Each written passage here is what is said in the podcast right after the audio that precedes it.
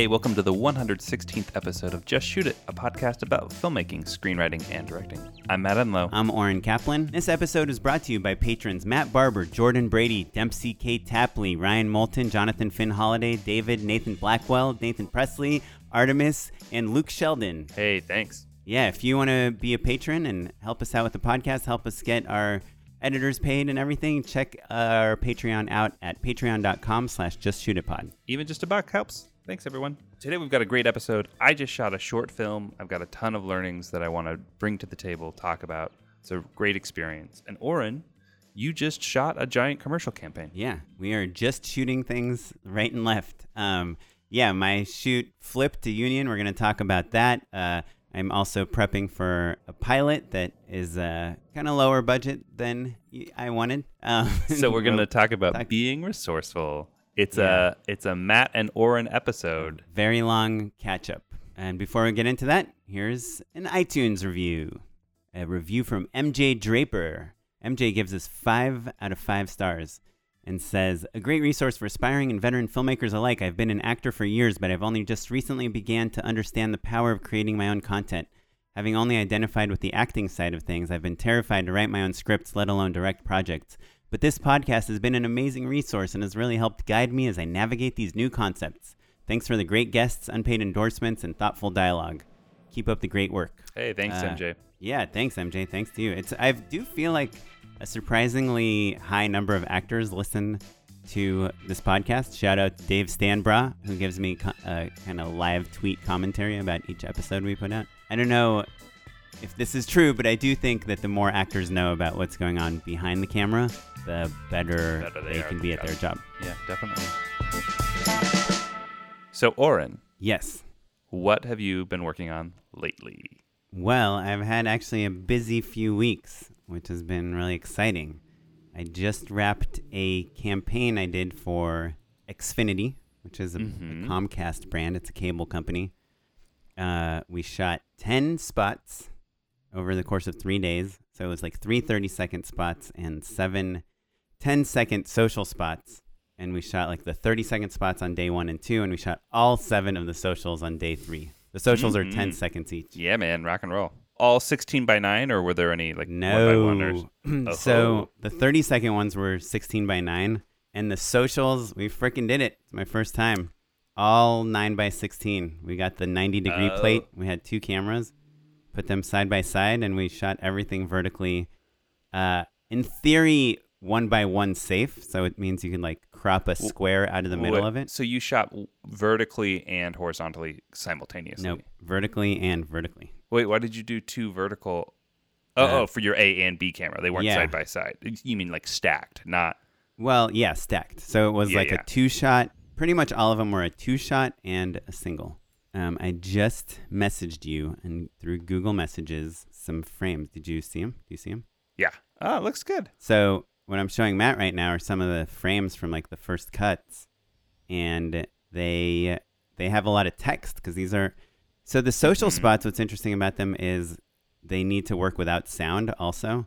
So they Right. usually tend to have a lot of text on them, and so because we're shooting nine by sixteen, you have just like a ton of room to put the text above Mhm. your characters. because wides are really tricky to get. So composing for nine by sixteen, like a portrait, like a, a single, always looks really good. But like if you want to get a little bit more of the environment, you end up with a ton of extra negative space. That's kind of hard to deal with. But this text looks great. Yeah, This looks awesome, man. Oh, looks super good. Yeah.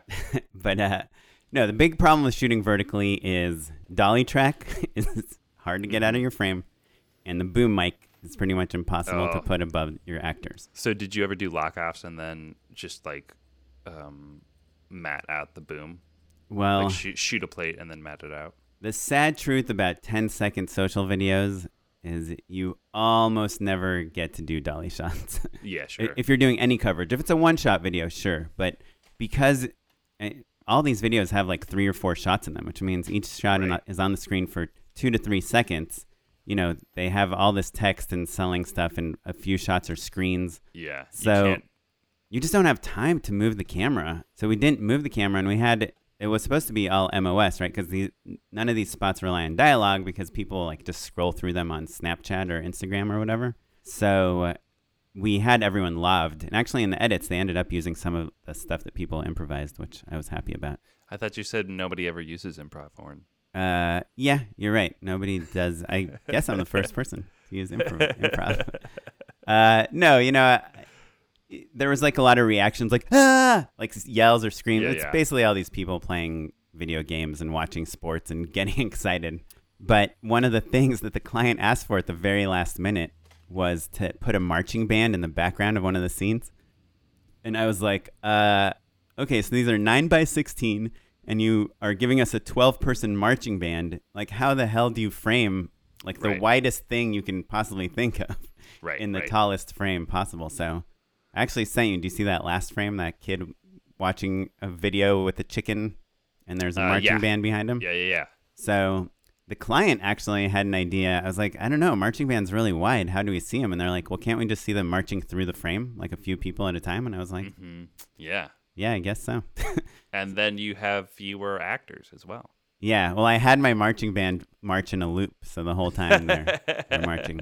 I will say that one of the tricky things about these 10 second commercials is I'm sure you've had the same experience, but when you work with an agency and a client and they've spent all this money, we just spent whatever, $10,000 to get this marching band. We want to shoot a ton of stuff with a marching band and get all these alts and all these different versions. But you, as a director, are like, well, how many versions do we need? Because I need time to shoot more coverage and Mhm. Right. make sure all the other stuff is perfect. I love playing as well, but you part of your job is prioritizing because Right. you've got other things to shoot. Yeah. but so many times like the creative director would be like oh let's just try to take like this let's try to think oh what if this happens and then this happens and they're all great ideas but Mhm. i was like dude that will never this shot needs to be three seconds long you know Yeah. so Yeah. these two things like they high five each other jump up and do a dance that's like five seconds that does not fit into this commercial so i found myself on set like one of my real important jobs was like trying to really clearly nail one beat per shot and Mhm. trying to kind of rein in all the great ideas into like you know very One much say like those yeah. are great ideas that's super funny we could try it but in my opinion this isn't going to make it into the cut because it takes too long you know Yeah. So Yeah, the politics of directing, I think the more the higher up you get, like the more other people who have uh, a say. right so you feel bad right? Yeah. you're like Yeah, yeah. uh that's a great idea but it's just not going to work You know, I think we were talking about this before, but I, there's a weird thing where you get high up and all of a sudden you've got other people to please and it's not just you you're kind of the middle of the sandwich as i like to say. And there's a little bit of like jealousy that sort of uh, comes up in me at least where it's like like i want to be pitching crazy ideas and trying all the soup all these like fun things and you know just spread my wings creatively. But i also know um, that the sun's going to be going down in a few hours. Right. And so like I, I'm jealous that these people can be sticklers or be they're unencumbered by the realities of filmmaking in a way that like due to experience and planning and prep like no one knows the project like we do from an execution standpoint especially. That just makes it all so complicated. But also just from being on so many sets and having done this so many times, like you know that at some point one of your actors is gonna have to go to the bathroom, you know, and you're all just gonna sit there waiting. Like you know that like some piece Right. of wardrobe isn't gonna look right, or like Right. like we had this chicken mascot costume and it was wearing a shirt that said you know name of a college on it, and it just kept every time the chicken was dancing or moving around, like the shirt would wrinkle. So we. you know, every time the client would be like, "The shirt's wrinkled. That, the shirt doesn't look good. The shirt," and I'm like, "It- "It's fine. Obviously, we want to fix it, but before when we're on the calls before the shoot, and the client's like, "What's going to take so long? We won't be nitpicky. Like, just go, just shoot. It's going to be real fast." yeah yeah You're like, "Okay, it's not." It's not about you being nitpicky. It's literally things we just have to do. Like we have to call last looks when someone's hair looks crazy, you know, or when somebody spills some water on their pants and now there's a stain on their pants, you know, Yeah, a wet spot on their pants. It's not anything under our control, or people are trying to walk through the set. So Yeah, I, I think about I can't remember who I'm stealing this from, but I remember reading an article where they they said that basically like production is a situation where you're trying to drive cross country and you've timed it out so that you think you're going to hit every single green light. right, exactly. But that's I feel like our job as the director and the producer to some degree is right, to say, like, well, no, we're going to hit a few reds. Yeah, and there'll be some yellow lights, and we'll make some Yeah. wrong turns, and we'll have Yeah. to recover. And that happened on this shoot all the time. It was like, here we go, and here's the set, and the client's like, okay, what other couch options do we have? Right, right. and we're on the sixth floor of a building that has no working freight elevator, and the art team literally had to build the couch inside the apartment. And I'm like, uh, we have two couches. You've seen both of them. We've got nothing else. I'm sorry. um, so yeah. Anyway, the shoot was really fun. It, we were. It was probably one of my bigger, um, just from a production standpoint, shoots I've had in a while. We had like eight trucks. We had. I actually made a video. I was maybe gonna put on our website or something. Um, and now I think I can. Originally, I was like, so we'll talk about this later. But the shoot was non-union, uh, and it flipped to be union on day two. But when it was non-union and I was recording this, I was worried that like all the union uh, crew members were like gonna get weird with me recording them. Right, right. Um, but I feel like now it's not weird anymore. I guess I could blur their faces. I don't know. But basically, I just like walked down the sidewalk. You know, here's the generator. We had uh, props had their own truck. You know, art had their own truck. Production had a truck. Camera had a truck. Grip had a truck. Electric had a truck. Production had like a big production moho with bathroom, makeup, wardrobe, and then we had uh, one other truck, like a PA truck type of thing. Plus transpo. Yeah. Oh, and we had all these shuttles to shuttle people from the parking lot to there. And when we turned union, all those drivers had to be replaced by Teamsters, which is like, Yeah, you they're know, so expensive. very expensive. The one thing that I really like about that though is that I feel like Teamsters like so often on a non-union production, someone will just hire like a teenager or like a 25-year-old to drive the truck and you're asking for it, right? When you get a Teamster, they can like back up a semi with their eyes shut through a 6-inch hole. You know what I mean? Like they are so good at driving. Yeah. Their And specialty do- is driving. Yeah, and I like that much better because at least I know that they're in we're in really good hands and that like a person whose whole vocation is driving is the person driving these frankly very Right. unwieldy vehicles. driving very big wheels. I, while I totally agree, I will say the drivers we did have were also very experienced. It wasn't like Oh, yeah. 18 year old PAs. It was like, you know, Yeah. people with 10 years of experience in the art Sure. department and And now they're Camera out people. of a job or whatever. Yeah, that sucks. Yeah, well, yeah. I mean, they were doing other stuff for the art department as well. Um, you know, a lot of them were union members, and because of that, we flipped. You know, um, Right. but anyway, so because we had such a big kind of footprint, right? So eh, I'm sure most of our listeners know, but some people don't. Like when you have like a bigger production and you're going to scout a house or an apartment or a restaurant, one of the things the producer or the locations manager is looking for is like how much uh, sidewalk space we need. You know, we need 100 feet of sidewalk. We need 200 feet of sidewalk to park all our things.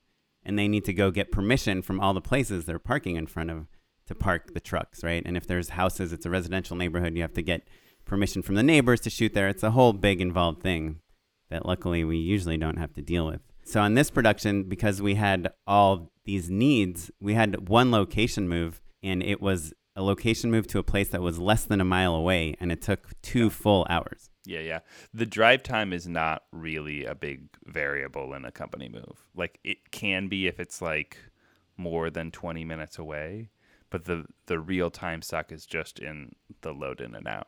And I'm sure um, everyone knows what a company move is, but it's basically when you wrap one location, load all your stuff onto the trucks, all your actors, all the everything, and move to a different location and restart the, the whole day at the new location. And it's usually like a pretty big restart because you have to strap everything down when you're driving, right? And Right. unstrap, load, and unload. It's like it's almost It's a lot. takes you as long to start up at the second location as it did at the first location. The only difference is maybe some of the actors have already been through hair and makeup. Mate, but they all need touch ups and stuff still. It's like starting over effectively. Yeah, which is why you do anything in your power Yeah. to avoid a company move. And so on the, on this shoot, in those first three commercials, we had like eight locations or something, but I tried to find two locations that could work for eight locations. Right. Anyway, so that was really fun. Sorry, that was a really long summary of what I did last week. But what I'm doing next week is I'm shooting this pilot presentation for E. I think I talked about this on the podcast before. But so the way E does their pilot program is they give you a pretty uh, small amount of money to basically shoot. It's like a proof of concept, but it's like a 12 to 15 minute like mini version of the episode. And is is the uh, the concept that you're presenting or the thing you're shooting is it meant to go on air in success or is it purely a proof of concept and everyone knows they'll reshoot things? It's purely a presentation, which is why Yeah. you can do like the 12 minute version of what would traditionally be a 22 minute show. Right. And one of the things is like the script for our pilot presentation has so many things that would be impossible to legally clear. Mm-hmm. Um, because it's a show with all these historical recreations where we take a lot of objects and posters and things from the past that, and even a few video clips that I think normally you would have to pay for if it goes to air. Right. right. Um, but I guess when I took the job, I st- obviously still would have taken the job, but I didn't realize how incredibly small the budget is. um, and so now I'm finding myself really having to do a lot of the producing, like line producing, not having to do it, but really get deep in there because my art person who says, you know, this is a six person job gets one assistant, you know, and my DP who says this is like I need at least four people to light the stage is getting one person, you know, Mhm. and I need Yeah. a. He said the budget for lighting was somewhere between six and eight thousand dollars, and they told him he can have five hundred dollars, you know. Right. So when you're in that situation, like how do you even start approaching that? Like he literally on the low end thinks he needs twelve times as much money as they are offering. Um, so what what do we do? It's weird because all the rates, the crew rates are fine, but there's just barely any crew. Yeah, it's a weird thing that I've experienced just recently where you're like, oh, this is a name brand. Everyone's heard of this thing. And, you know, the company creating it and the rates are good. Normally, the rate is the thing when you're first offered to come onto a project. They're like, oh, this is what you're making. That's the thing that um, really indicates the scale of the production that you're doing. So if it's a good rate, then you're you're happy that you're making money, but also that like um, you're relieved because it feels like oh, I'm gonna have the resources to pull this ambitious thing off, and now I'm really excited for it. And it's a weird switcheroo, and I think it kind of comes out of um, the non-scripted disciplines. So like if you're working with a company that's used to reality or doc or something like that, or or talking heads, that sort of stuff, then they they have a totally different mindset for what it takes to shoot a thing. You know. Right. So like this company I'm working with has uh, done all unscripted things before, right? And unscripted in our world means like reality shows, uh, or news shows, or interview shows, things like that. So they had like a two-person sound team, which I don't, you know, I could probably live with one person. They had like a six-person camera team and three cameras, which I could probably survive with one camera. I'd like to have two just because we're shooting so much. But they had like one person on lighting and one person on art which those those departments are where I'm like, what? I need way more on art and lighting, right? Um, and so it's interesting. They also like they we need to shoot in a restaurant, and they I was trying to find kind of affordable restaurants, and they sent me this one restaurant location. I was like, wow, this is like it's like a four dollar sign restaurant. It's beautiful, glass walls, everything. And the EP was like, yeah, this place is uh, affordable, and I was like, oh, really? That I'm like shocked that this is affordable, right? because Right. like what I would pay for dinner there is probably as much as our entire budget. And so I was going on the assumption it was we could shoot there. And then when I had a meeting with them in person, they said, "Oh yeah, they said we can like shoot in the corner. They're not going to shut down the restaurant for us, but we can shoot there for a couple right, right, hours." Right. And I was like, "Uh, we need the whole restaurant. we need it for 12 hours. We need to be able to unplug refrigerators and do all that stuff. Like I can't like I could maybe do it in 6 to 8 hours if you want, but then I'd have to do a company move to somewhere else. Yeah, yeah. Um, so it's like a whole different thing. I wonder when you did Ellen, did you guys ever do that where you just walked into a place, you know, put up like a Kino or a Quasar tube or something and just shot three cameras and left? I guess even when I saw you, that's kind of how we shot that um, that zip line place. Well, they I don't think there was even lighting there, right? We we would light sometimes and sometimes we wouldn't. Yeah, and it's because I think that in general you can like you can get away with the cameras are so good now and if you, you hire skilled people who have good taste, I think you can always find a spot or two where the lighting looks nice. And if you don't, if you're just doing an interview for 15 minutes, um, then you're not worried about that light moving or anything like that. Like you don't need to control things, and you can just roll with the punches. And I, so I think that like coming from that discipline and that world, um, yeah, you just you don't pull out lights all the time. Right. And you're also shooting for like 20 minutes for something that'll end up being 20 seconds, right? And Right, you have three right, cameras. exactly. You have so much coverage and you are building Yeah, the best part parts of it in post. yeah, yeah. Most of the time, you're just looking for that that sound bite uh, in the interview. That's like, oh my god, I can't believe this thing happened, or like, I was so scared, and then everything turned out great. I love everyone. You know, Right. like it's designed for a totally different piece. You know, like field packages for a daytime TV show or a variety show. The audience expectation is that it's okay for it to be a little rough around the edges. You know, like if you were shooting something for Jimmy Kimmel, like, you know, you want it to look awesome and like talented people can run around and do that very quickly. The audience understands that their their turnaround is really fast. So they're more forgiving in a strange way. I think. I don't know. Right. You know, it, it is interesting working. I think I talked about this before how they had story producers and uh, APs, you know, when Mhm. I just wanted like a production manager and like a production designer. Um, but yeah, so it's kind of so so this is what I'm doing. First of all, well, we have two Alexas, which in Mhm. theory you could change those out to be C300s. And again, this shoot is a presentation, so it's not going to air, right? But if I- it, the better I want it, looks, to be awesome. Yeah, yeah, the better it looks, the more likely it will go to air. right. So we're sticking with the two Alexas. We went from getting like a full on Steadicam with an operator. We switched that person out for our DP with a Movi, Mm-hmm. which I'm not crazy about because it's I wanted to design the show in a way where it's almost all Steadicam shots, very much like Adam Ruins Everything style Yeah. So People walking Yeah. around talking to camera, talking to things, you know. So I think it'll be clunkier with the Movi and the DP who's worried about 10 other things, you know? Yeah. Yeah. And so the product, the producers were like, well, what if we give you a Steadicam one day and then you can, you Mhm. don't have it all the days? I'm like, well, but that's the whole language of the show is Steadicam. So what? We'll have it in the opening sequence, but not in any other scene. So I'm, I'm really fighting for the Steadicam. So that's something I'm not willing to compromise on. But what I did do, which I think I mentioned to you, is we actually have a listener, Marshall Lemming, who had emailed me and offered, "Hey, I will hook you up with a free crew if you want. We all graduated from film school.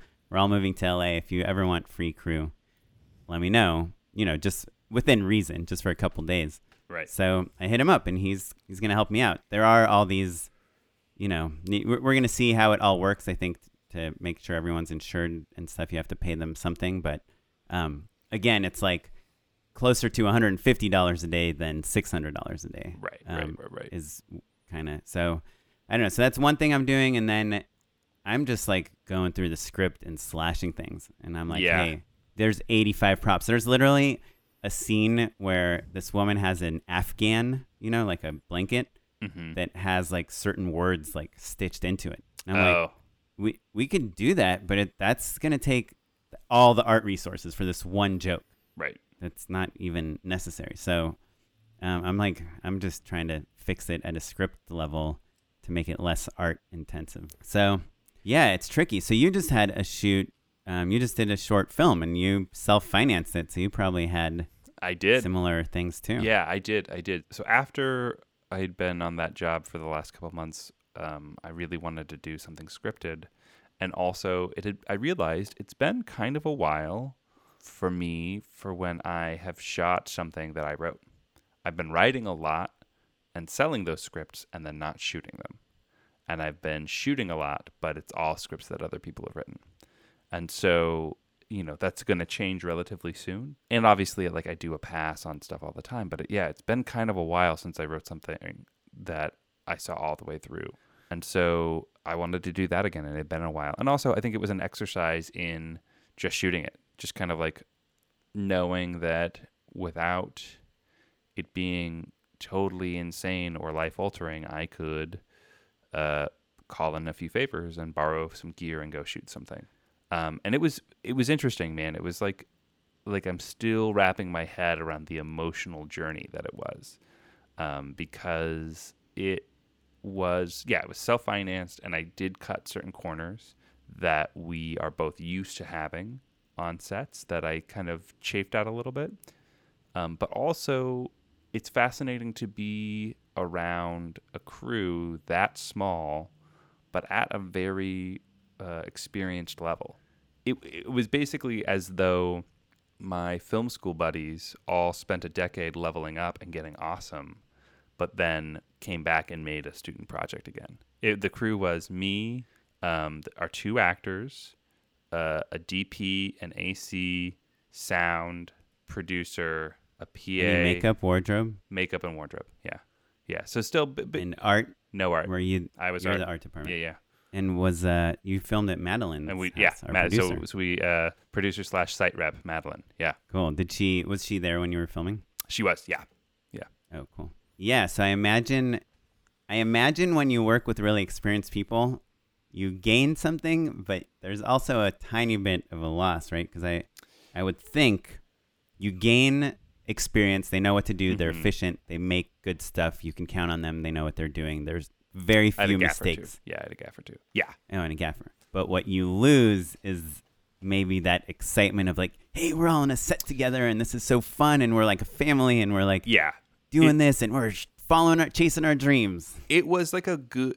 uh, You know, I have like a a knack for bringing people who have great attitudes to set. So it wasn't a coincidence that everybody there was like really cool and in a great mood and got along and like, you know, they were all friends. That like, I think everybody had worked with a few other people at any given time. You know, so like it was a it was a small crew of people that had all, you know, they were all at least one degree away from each other, even if you took me out of the equation. You know, so like, uh, so in that way it was it was fun. But yeah, it wasn't like camp. It wasn't. Um, it was friendly, but it wasn't like everyone's best friends at the end and like they're gonna miss each other so much. You know. right. Well, let me ask you this. When you're doing a short like this with your experienced friends, and I'm assuming you're paying them nothing or barely anything, um, how important is it for you to pitch them, pitch to them that you're making something special, you know? Like, do you say, like, this is why I'm making this short, this is why it's important, this is You why it's going to yeah. be good, and this is why you should be a part of it? I think that it's a mix. I think that there were people there, and and that's making me realize how lucky I am because I think there were people there who like, you know, the script would have been garbage and they were there to help me out.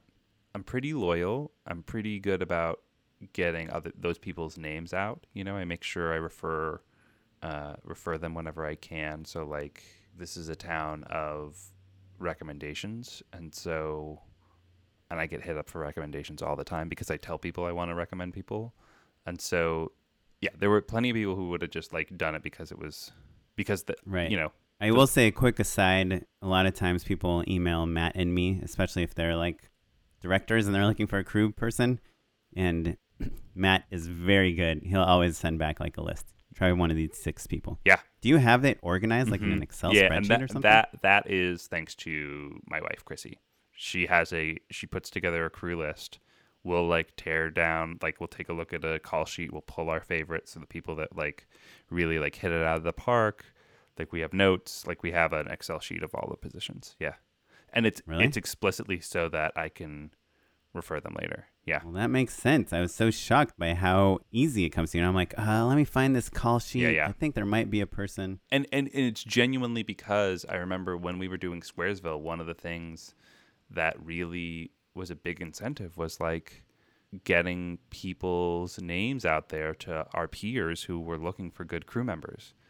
Um, and I remember my production designer had just moved to town, and literally she said, like, for the first year or two, 100% of her income was through my referrals.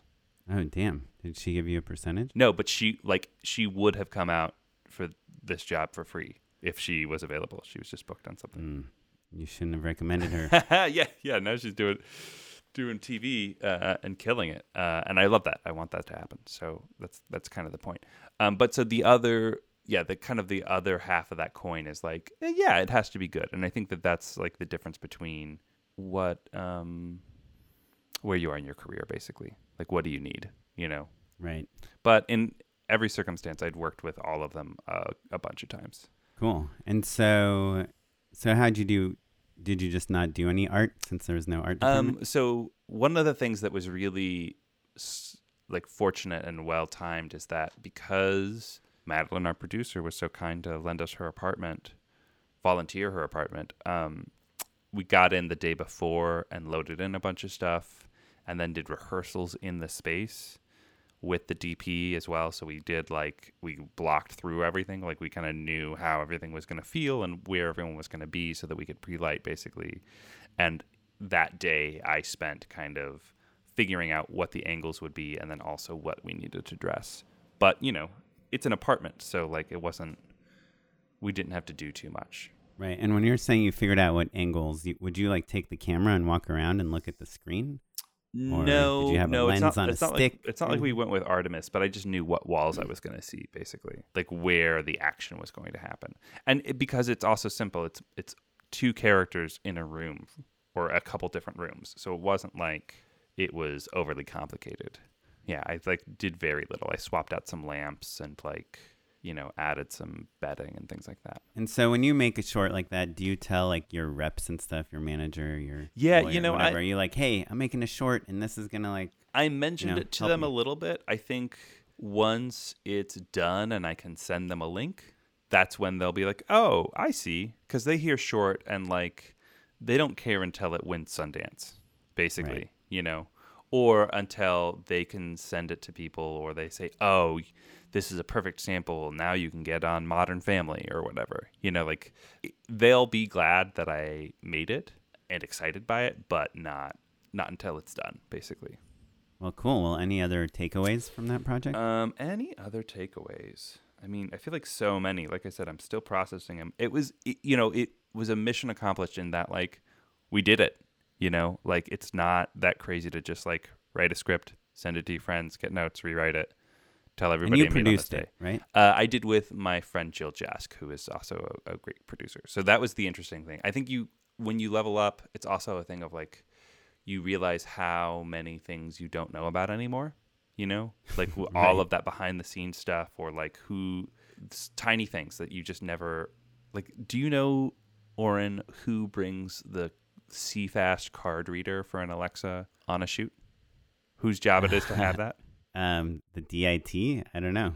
I would think the camera team. it could be with it could be from the camera rental and we borrowed it. It could be the dit the dit is likely to have it. But i didn't know. And i only had an ac and a dp and a borrowed camera. And it was like that morning i was like do i have a card reader for this? And uh, we had to go buy one. Oh, how much does that cost? 30 bucks you know. Oh, that's it. yeah it wasn't bad. But probably frustrating. So Um, well, cool. Well, you said it was emotional. Is that what you were talking about? Yeah, I mean, I think that like it, it was emotional in that I I've got all my friends making this thing with me, and like there's the anxiety of like, oh, is this gonna be good? You know, I brought all of them here, like they're all doing great work, and also like none of them ever said this at all, but like doing way more jobs than they're used to. You know what I mean? Like They have less support. Than they they, they have to. less support than they they used to. Yeah, so like my AC also did all of the data management, and my DP did an awful lot of lighting and rigging. You know, like just stuff that they haven't done in a long time, and did it with a smile and with compassion and like it was great. Uh, but I felt responsible for that, and so the the pressure for it to be good because they're there because they want it to be good. You know, they're not there for any other reason other than to be nice to me is an extra weird level of pressure. You know, like w- Right. w- like when we do a job and everybody's making the rate that they are happy to make. If it's bad, They don't. they don't care. They don't care exactly. And so being the writer and also having my wife star in it and also having all my friends in it, it's like just an extra level of psychic energy that I just wasn't thinking about. Well, let me ask you about that for a second. How? I mean, I know obviously you've worked with Chrissy before, but how is it directing your wife in a scene that's kind of based on you and your wife, but you are not playing you? Yeah. Um, you know, it's it's based on it just to clarify, I should have set this up earlier. But so it's about uh, basically a couple that uh, they're in their 30s, they don't have kids, they love their lives, and she finds a gray pubic hair, and they have an ensuing conversation about age and their trajectory and what they want out of life, basically, as a result of it, and kind of spin out of control. It is ripe content for. Um, People Pe- in our people life, are- in our stage of life. yeah in our stage of life and like the people who are making the movie with us and so you know it's got like real emotional heft and also you know i've said pube more times um, on that day than i had in my total life combined probably. You know like they're holding a gray pube and talking about it and doing focus racks to it and you know like it's like a pube joke on top of everything. So you know the thing is, is that my wife's a pro and like you know there's some implied nudity and like there's some some stuff that could make a person uncomfortable. And i think because she is so good it was it made everything easy But since she's playing kind of herself, do you ever say like, you know, this is like you, so pretty much just do what you would do? Is there Um, that conversation? no we didn't have that conversation because she's she's not really not really playing herself actually is i think Well, it's a thing. you like person. Yeah, I mean, is she With my like voice. A, a woman who is in a long-term relationship and doesn't have a kid and is in her 30s? Yes. There were personal conversations about it in terms of like how people are going to perceive it or like what our parents are going to think or like, you know, that sort of stuff that is complicated and is emotional. And there there were conversations of like, you know, you're doing that thing. You know, like don't read it like that because people won't like that. You know, that that did happen, but it all happened well before we were on stage. You know, like a, one of the big advantages is like we got to rehearse together one on one and go through beat by beat the objectives and ideas and like take basically before we were shooting. Something my wife Kara and I got into a little argument last night about something, and I was like, "Oh man, this argument is like so real and perfect. Like I Mhm. kind of want to put it in my Mm-hmm. screenplay that I'm working on. Mm-hmm. 'Cause It's a, it's kind of about a couple like us, a little bit. Mm-hmm. Yeah, I mean, at its essence, they're, they're very different from us um, in other ways. But I was like, well, I wonder if I put that in there, if that will like bother her. Do you ever do like? Is that anything you're ever sensitive to? I mean, I think that you you have to write for emotional truth, right? And the people who are close to you are they, they're going to read into things, but you're not going to be able to control the ways in which they read into them. You know, I feel like my parents every time I tell them about a project, they're like, "Oh, well, is that about us?" And sometimes the answer is yes, and sometimes the answer is like, "No, it's about a kid I went to junior high with." It's about a guy that keeps lying to his parents about things. Yeah. It's like Yeah. you're like, no, it's not about you. Yeah, right. Yeah. So I think you always start from that that point of inspiration from your life, but I think then by the time you're with a in a final draft, it's things have changed so much and the circumstances have changed so much that like the the people close to you have no right and absolutely every right getting mad at you about every single character and every single conflict that you write. Do you know what I mean? Yeah. Um, that does remind me. I'm gonna just make a note for myself to put that into my into my first act somewhere. My problem is I keep on coming up with new ideas for like character development in the first, First act, and at the end of the day, yeah, it's probably I'll need one of these like 50 things to yeah. happen. Right, right. Uh, so cool. So I think I need to make a short too. Can you send your crew list over? I can, yeah. Yeah, it's equal parts like really awesome and exhilarating and exhausting. I slept all day yesterday. right. And now you need to edit it too, which is the most depressing part. Well, I'm lucky I have a another editor doing it, so I'm not going to do it. Oh, are So, they have they started already? Um, probably not. I think he's going to start in a couple days. cool. But also, like the edit is going to be pretty straightforward. Honestly, I don't think it's going to be like coverage is still pretty simple, and like I took a handful of takes, and you know, yeah, but those are like famous last words. Yeah, I guess that's true. my brother actually he called me yesterday. He's like hey uh he my brother's an engineer but he like kind of likes making videos for fun. And he's like hey i just like edited this thing for someone and like the sound guy's asking for an omf and i have no idea what that is. Can't i just give him my premiere project? And i was like no it's like you know sound people they need omf files to put into pro tools or whatever. Uh and he's like well he's going to add all the sound effects right? He's like i don't really put any sound effects or ambience or anything in there. And i was like well, then what did you do? Like that's like you know what they say is that seventy percent Right. of like the picture of the movie is sound, and so I think like all those things, especially when it's like super straightforward. The thing that my brother was editing was like a one shot short film. Mm. So there's not much editing. You know, he added some titles and retimed some things. And I'm like, but dude, that's your job is to like add all the sound effects. Right. Like, the sound mixer will balance them and maybe make them better or whatever. But like, Yeah. you can't. Unless Editor Yeah. adds the sound, you know. Yeah. So I think like even when you're like, oh, it's so straightforward, it's like those tiny little things become so important. The atmospheric sounds, the music, the pacing, you know, Yeah. um, the looks, the reactions. Anyway, I've seen. We have this friend who made this short film. I'm sure I told you about this, but uh, he edited it, got rejected from every single film festival. Right? It was, it was kind of about his life. It was about his childhood in Orange County or something. Had some cool shots, but didn't really make much sense.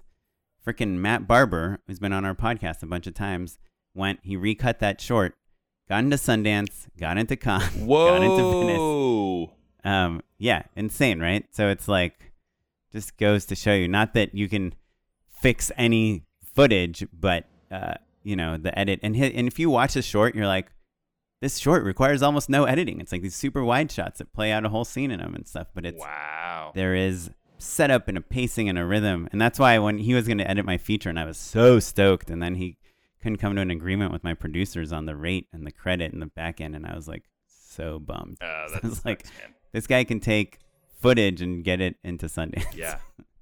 anyway, shorts, man, Yeah. making a comeback. I think they are. it's bringing them back. You know what's so funny is the uh, the first uh, the day before the shoot, I was like, I'm gonna do this again. I can't wait. I've already got the next one in mind. This is gonna be so much fun. Um, and then that night, I was like, oh, I can't do this again. Yeah. You know, it's like this weird, funny combo. But I think it's more just like allocating the right amount of resources to it. Right. To me, it's just so hard to like say I'm gonna not worry about paid stuff and just put all my focus on this unpaid thing that might Well, add up to nothing. to But they always add up to something. they always add up to something. And also, I wrote it while I was on a paid gig. right. And Yeah, I guess that helps. and so it what this was just the first weekend that uh, everyone was free after my paid gig was done. That is the beauty of a short. It's easier to pull off a short than to write a feature while you're also on a paid gig. It's ten pages, you know. Well, I just got a text. This is live update for the podcast. My shoot, my pilot shoot, just pushed. Oh The man, main talent backed out. Ugh. Crazy. Officially. The life. We of talked about this probably happening, but man, that's what happens in this town. That's why I got to get 10 jobs lined up. I mean, I think it'll still happen, but it, now it might intersect with another job. Ugh. So, anyhow, well, well, cool. Well, yeah, so the final thing I want to talk about, and we saved it for the end because I think we realize that a lot of people will not care about this at all. Um, but uh, I wanted to just talk about unions for a minute. I am personally not in any unions. My wife is in SAG, and because she's in that union, uh, you know, one of the things you get from being in a union is obviously protections, like, and a lot of help making sure you're not being put into dangerous situations, but also a lot of times they will help you with your pension and Mhm. your health insurance. And I think the health insurance is the thing that as you become a professional freelancer in film is really important. And so we get all of our health insurance for our whole family through my wife because she's in SAG. That's pretty nice. Yeah. Uh, for us, obviously, there's a DGA, which would provide something similar for us. Um, but just like SAG and those other guilds, the advantages of being in the DGA is you get all that stuff, and you you know are you're on this list of and you're available to do these like really great big projects. But the disadvantage is that it's harder for you to work on non-DGA projects, which uh, a lot of the branded content and commercials and things that we work on are non-DGA. Yeah, there, there's a transitional period where when you go into a union where like all of the old jobs that you were maybe making a living on, um, you can't take those anymore. But you don't have as many new jobs knocking at your door yet. You know, you don't have the same sort of contacts and the same sort of pool. Um, Right. So it's a tricky transition. I know a lot of our peers that have gone DGA. You know, it's a it's a rough first year unless they've got something really awesome lined up, and that's the reason they're going to DGA. Right. Or they get to direct things, but they're off the books. So, like Uh-huh. when I did my Comcast job, most of the people I was working with are Producers Guild, Directors Guild, union, and uh, they were like, "Should we put your name on the casting notice and on the permit?" And I was like, as director, I was like, "Yeah, sure, I don't care." Um, and they're like, "Okay, because you're not because if you were in DGA, you wouldn't want that because this is a non-DGA Right, project." Right. Um, and so, for those that don't know, the DGA obviously covers directors, it's a directors guild, but also covers first ADs, second ADs, UPMs. uh, UPMs. Yeah, Yeah. there's a bunch of other people. And then the other guild, obviously, that people know about is the WGA, the Writers Guild. And then all the other unions, the below the line unions, are all kind of grouped together uh, under an organization called the IATSE. Um, and so that's like, in those unions tend to have numbers like eight, local 80 is the grip union. Right. And oddly enough, also craft service is in that union, right? Costumes have their own union. Electricians, 728, you know, all the lighting people, 600, Right. all the camera people. And so the unions obviously are a really great thing for people. It lets, if you are an electrician, you work in lighting for 30 years, like the only way you can get insurance and Right. retirement is if you're in a union, right? So it's, it's like a giant, it's like an awesome thing to be in a union. It also um, makes sure that the number of people that are hired on a job is commensurate with the size and scale of the job. So, like, a producer can't skimp on, like, well, I'm just going to hire one guy when it should be four, you know? Um, that's Right. part of it as well. Like, you, you have protections, basically. You have a person to call if you're being abused. and what we said about the trucks earlier, like you, you bring the Teamster Union in, they will be towing the generator and driving the big trucks and not making some 18 year old PA pick up some truck and tow a generator and have that generator fall off their truck on the freeway, like happened to me. Right. Uh, so, Because and they they don't know what also- they're doing, right? You know, right. And they enforce meal penalties, which means you have to get fed every six hours. Um, and if you don't, then you have to get paid for not eating. they also enforce overtime and turnaround, which means that you have to go home for a certain amount of time and get a night's sleep before you have to be back at work again. all of which sounds like oh common decency and like it makes complete sense but those protections are there for a reason you know Right. like the point of it all producers would look at numbers and say oh well, what if we fudge this what if we fudge that what if someone doesn't sleep Yeah, as it's much? only another 15 minutes. right exactly Let- everyone's like, that's fine, but everyone's going to get paid Yeah. another 15 minutes yeah. worth of salary. Um, and a lot of that stuff coincides coincides with California labor law. Like obviously in California, there's minimum wage. There's you have to get fed every once in a while. You have to you Built-in get breaks, overtime automatically certain times. So anyway, so why on earth would you ever do a shoot non-union? um, What's your answer? well, the answer is because in order to join a union, you have to have had the experience. They, they, the other thing about unions is that they guarantee a certain level of competence, right? Um, Right. And so you're an official. You're made official as that. Position. You're bona You're kind of certified. yeah, yeah, exactly. Yeah. So, so as a result, though, you have to gain that experience some way. So you need to work non-union in order to kind of learn how to do all of those jobs before you can collect your hours and join one of those unions. So that's one good reason. The other reason is just like um, the barrier to entry in general is just much lower. And so if you're new in town and you don't know don't have a network yet and you're just trying to like you know make rent like uh, there are uh, producers out there some of whom are unscrupulous and some of them who are just like digital or new or whatever who will hire you for a typically a much lower rate than a union job would be and um, still try and produce some cool content Right. So I think it's beyond obvious why someone would take a non-union job. Um, but why, like, let's say you're short last week. Why was that not a union project? If you want to hire good people and take good care of them, Sure, money. Yeah, money is the exact Right, reason. so- there were people there who were there as a favor. You know, there were people there when they were getting paid. They were getting paid more as a stipend or as a as a thank you than an actual day's work. Or, you know, no one was paid anywhere near what they are worth. None of them. right? So yeah. So on my job, you know, it was a commercial job. We had a budget. Um, it was a big client, and so uh, I asked, like, well, and you know, all, a lot of the people that worked on it were union, and so I asked hmm the people that decide whether a, sh- a job is union or non-union. it's like why don't we just make it union from the beginning, right? Like we we want to treat everyone well. We want everyone to be safe. We want everyone to be happy. What is the disadvantage of going union? And yeah, the answer is everything becomes way more expensive. Yeah. Right? Someone has to pay for that health insurance that the union gives you. So, right? You have to pay into their health, into their pension. You have to bring on drivers that cost, you know, $45 an hour or whatever that have to come in two hours before the day starts and go through like two hours after the day ends. So they're automatically getting a ton of overtime. You know that on a union shoot, you need Teamsters to drive you for the location scout. You Oh can't just yeah. have the director and the DP drive. Yeah, so yeah. that's automatically like, oh, there's like another eight hundred dollars Right.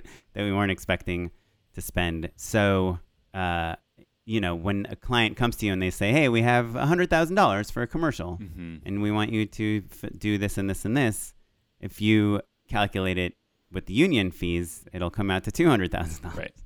right? So you have to say to them, y- you either don't get the job or you try to shoot non-union, which, you know, I guess is what happened with us. Now, so how does a shoot get flipped from non-union to Mhm. union? Right. So typically, what happens is is like I think someone on the crew takes a look around. They say they count how many awesome, like big trucks you've got and how many people are there, and they say to themselves, "It looks like this production company has enough money to pay people unions, and they're not." So uh, they send, Right? Or oftentimes they'll say like, "Ooh, this is a giant, yeah, you know, it's Ford, it's Toyota, Yeah, yeah. NBC, rich people." And they're trying to rip us off And- by being non-union. and there's enough money at stake that they need to finish this job. Like it's like it's not a thing where Toyota will just be like, "Well, never mind then." They've spent 6 months developing the, you know, the spots and all this stuff, so they feel like there's enough invested that people are just going to, you know, need to follow through on it. it's probably worth mentioning that almost every job that flips from non-union to union is a multi-day job. Right. Yeah. Yeah, yeah, yeah. That's totally true. So someone typically just sends a call sheet, puts a call into their local union and says like, "Hey, I think Right. So they have to be a union member. To, Right. They're they're typically a union member. Tip, right. Typically, but not always. Actually, it doesn't have to be. Um, I think that I remember when I was younger, a lot of my friends got into the union because of a flip, and like they were ready to send in a call sheet. They were like looking for it. They were like, like this is the way to do it. Right. One of the ways to get into a union, you have to have worked a certain number of union days in order to get into the union. Right. I, But you don't get the union jobs if you're not in the union. So the best way to get in is to work a non-union job that becomes union while you're on it. so it, really depends on what side of the fence you're on. But like I remember coming up, especially my camera friends, would refer to it as getting lucky. Like they all joined the union, not through having to work, you know, 800 days or whatever it is, uh, probably 100 non-union days or something like that. It's probably bonkers. The number of hours you have to get, um, or you just flip, and so like from their perspective, it was like you know it was a windfall. I do remember like when I was doing more grip and electric work, like some people would be like, "Oh, you should you want to get on this movie? Word is that it's probably going to flip." Right.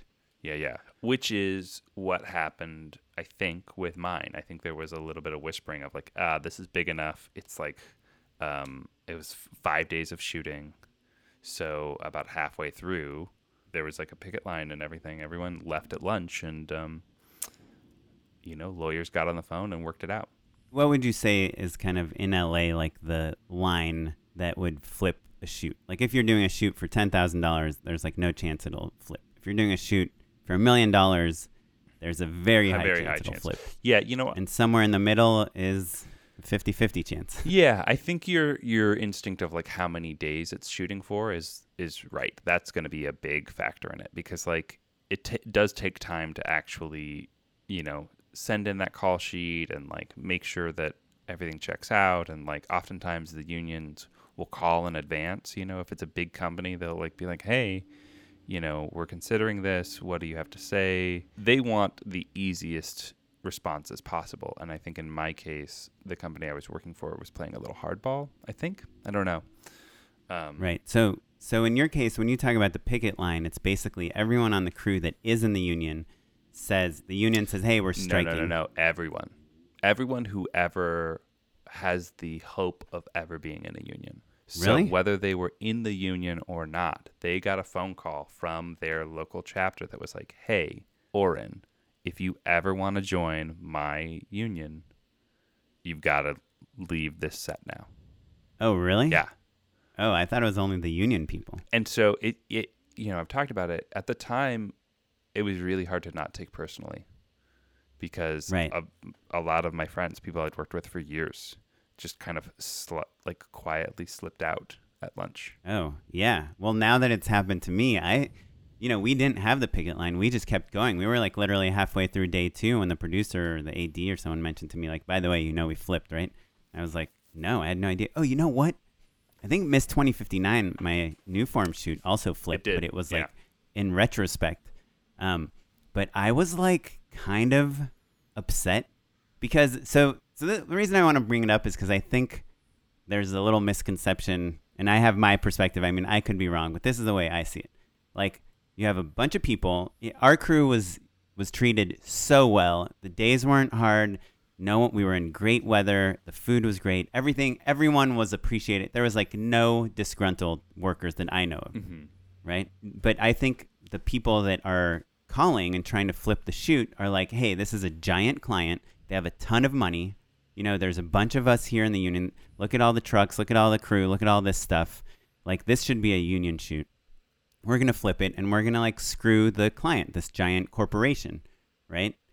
Um, and so when it flips, they feel like, oh, awesome. Now we're getting our insurance, we're getting our pension, we're getting our safety concerns addressed, um, and we're screwing this giant corporation that who gives a shit, right? Right. But I guess the way I see it is that giant corporation doesn't care if it's union or not union, and if the shoot flips, they are not giving one more cent to the shoot. The Right. entity that takes the hit is the production company, hmm right? It depends Uh, actually on who negotiated the contract. The production, Which contract? uh, the contract between the production company and the agency, or the agency and the um, corporation. I know that in some cases, um, the agency pays and not the production company. Well, interesting. Well, it's probably pretty rare that the client pays the name that everyone sees. Right. Yeah. Coca Cola is never paying for whether or not it's agent. Right. So you're working on a Coke commercial and it flips Union, Coke is not paying anymore. Someone is losing that that additional money. And yes, it's a risk, it's a calculated risk that that a company takes to go non-union on a shoot that is on the is borderline flippable Right. right? But the repercussions now is now this production company is going to say like, well, you know what? Now we're not going to do multi-day shoots in LA anymore because we can't go union because we can't afford. You know, we would never get the job if it was union because we don't have enough money based on the budget. Yeah. So in order to get the job, we have to go non-union. If we go non-union, we can't shoot in LA. and now I'm like, ugh. My, I love shooting in LA. It's like I get to go home at night. I get to hire all the best people in the world to work on this stuff. Your money isn't going great towards crews, like great lodging people or flying them anywhere. Right, we have the best actors in the world here. Like now I have to go cast out of somewhere else and it's like now there's all these little cities like Phoenix I heard is an up and coming city to fly fly some cast in. Yeah. It's pretty inexpensive to put them up and fly them over there and there's no union issues, you know.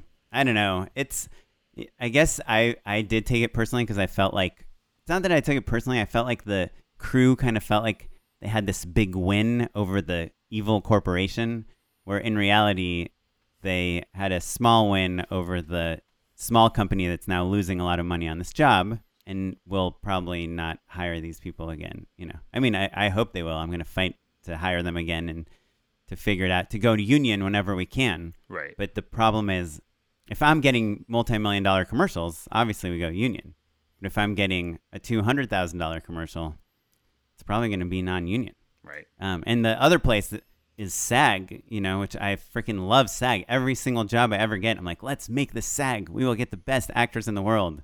And every time the client's like, nah, we've decided to not go SAG. We don't want to pay residuals. And it's like, ah, Yeah. so frustrating. I- So I just, I don't know.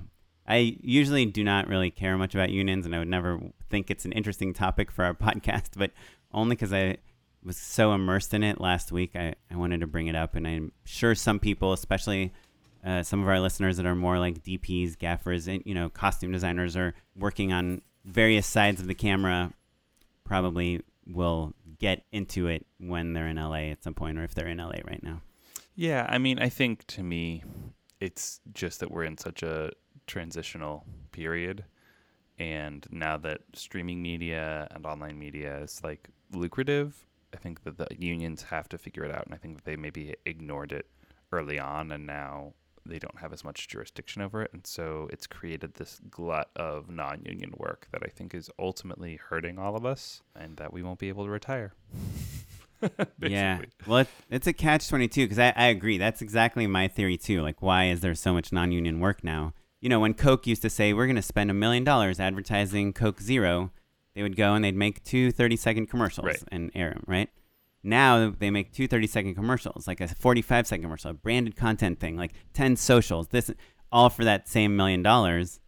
So now the budgets are so tiny that that Coke is still spending the same amount of money, but they're trying to make 10 times as many things. And it's good because there's more content, there's more work for creators and directors and crews like us, but it sucks because there's way less money. So the nice thing is when you're not working on commercials, when you're working on TV and movies, you don't really have to worry about that as much. Right. Right.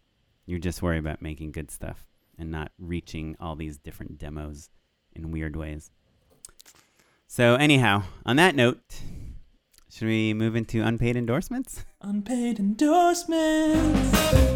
Oren, what you got? Well, going back to my shoot, I hate myself for not knowing the name of the software, but maybe you will. On my Comcast shoot, we had a VTR person, which is awesome. I've had them before, but usually they're kind of the first person to go, you know, Yeah. with the drone operator Yeah. uh, when you're trying to cut the budget down. But so the VTR person, they kind of take a big load off of the camera department because they're setting up all the monitors for the client Mhm. and for the director.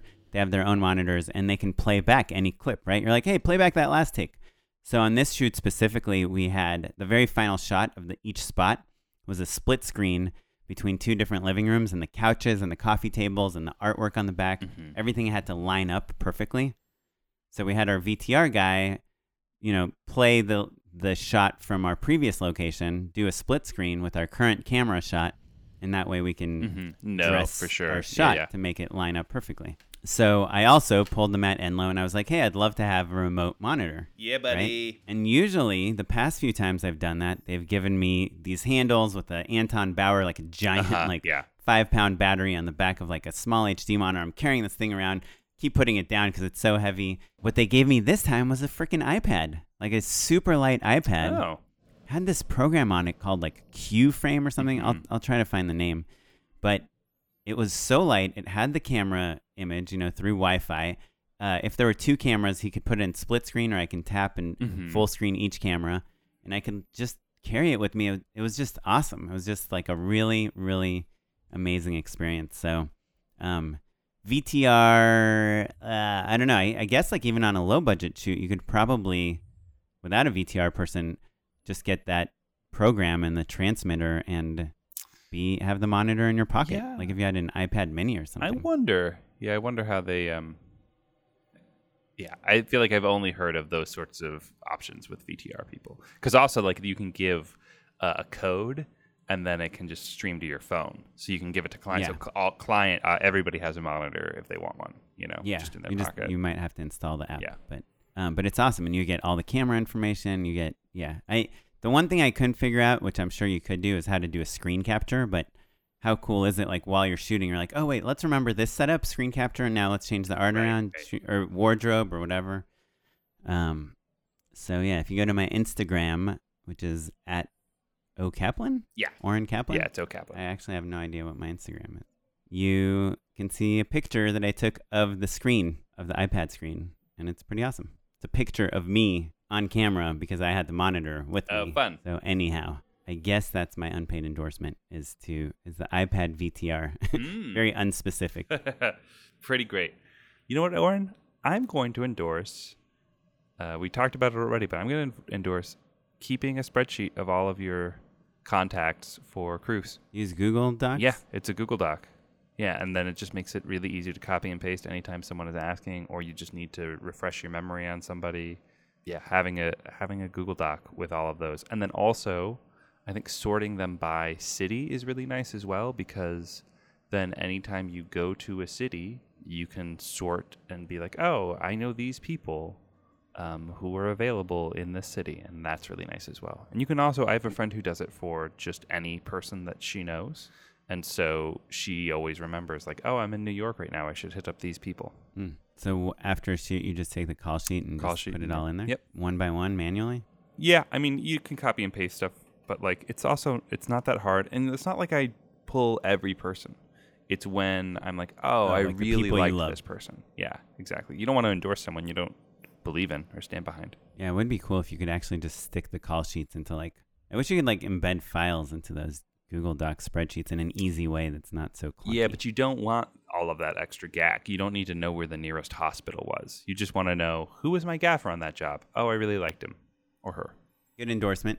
Thanks, Good buddy. endorsement. Um, Um, cool. Cool. Well, if you guys want to uh, endorse anything, let us know what you think of the show. Email us. We love getting your emails. Even if we don't respond to you always, we read everything and intend to respond to everything at some point. I think we get back to you eventually. Just kind of depends on how busy we are and how long we're in front of a computer. You can email us at justshootitpod at gmail.com. You can find us on Facebook, Instagram, Twitter. We're at justshootitpod everywhere. Leave us a voicemail. We love getting your voicemails. 2626 shoot one. And if you have left us a voicemail and we haven't played it yet, we are going to. We're going to do an episode of uh, listener questions coming up soon.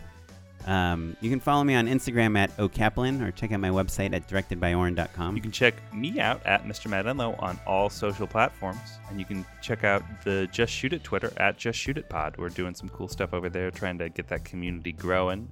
Yeah, Just Shoot It is produced by Madeline Rosewatt.